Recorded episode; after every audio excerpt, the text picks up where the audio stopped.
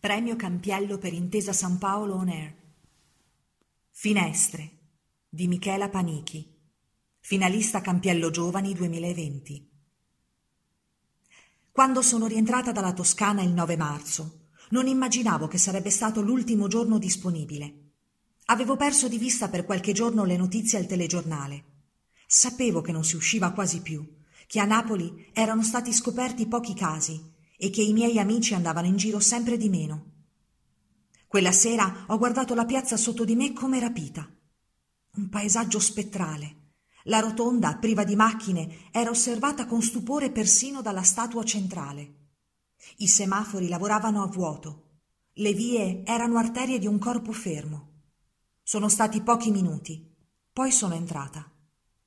Il tempo trascorso in seguito è stato un unico giorno, scandito dallo studio e dai pasti, il sonno che non arrivava fino alle due di notte, come d'estate. Durante la quarantena le finestre hanno acquisito per me un'attrattiva particolare.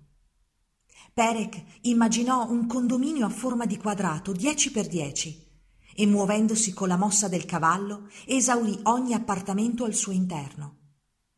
Evidentemente aveva la fortuna di osservare finestre piene di vita.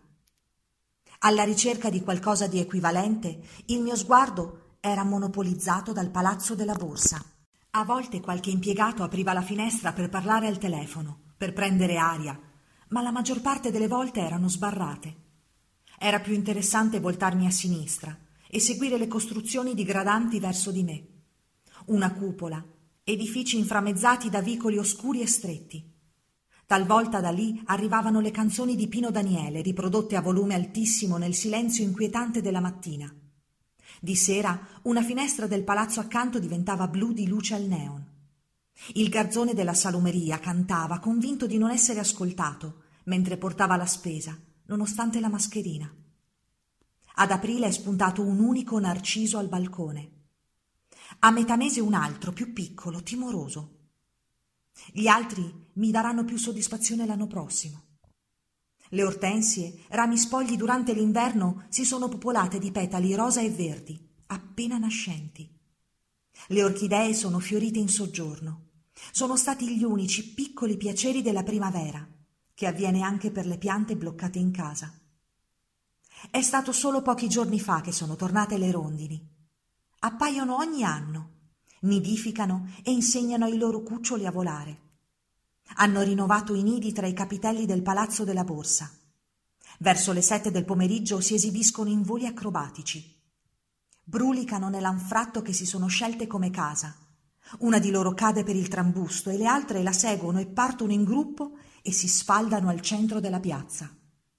Volano fin dove il porto diventa rosa. Hanno la struttura alare a forma di virgola. E mentre i loro piccoli crescono, la piazza ricomincia a vivere. I pedoni si riappropriano dei marciapiedi. Ascolto le conversazioni che avvengono sotto casa.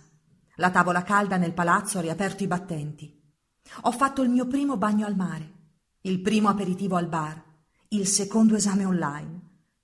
Quando tutto è rimasto bloccato, doveva essere il mese più freddo dell'anno e dopo un unico giorno che ha inglobato mesi e settimane è arrivata l'afa estiva. E mentre noi uomini abbiamo perso una stagione, le rondini neppure se ne sono accorte. Come me, anche i bulbi recupereranno la primavera l'anno prossimo.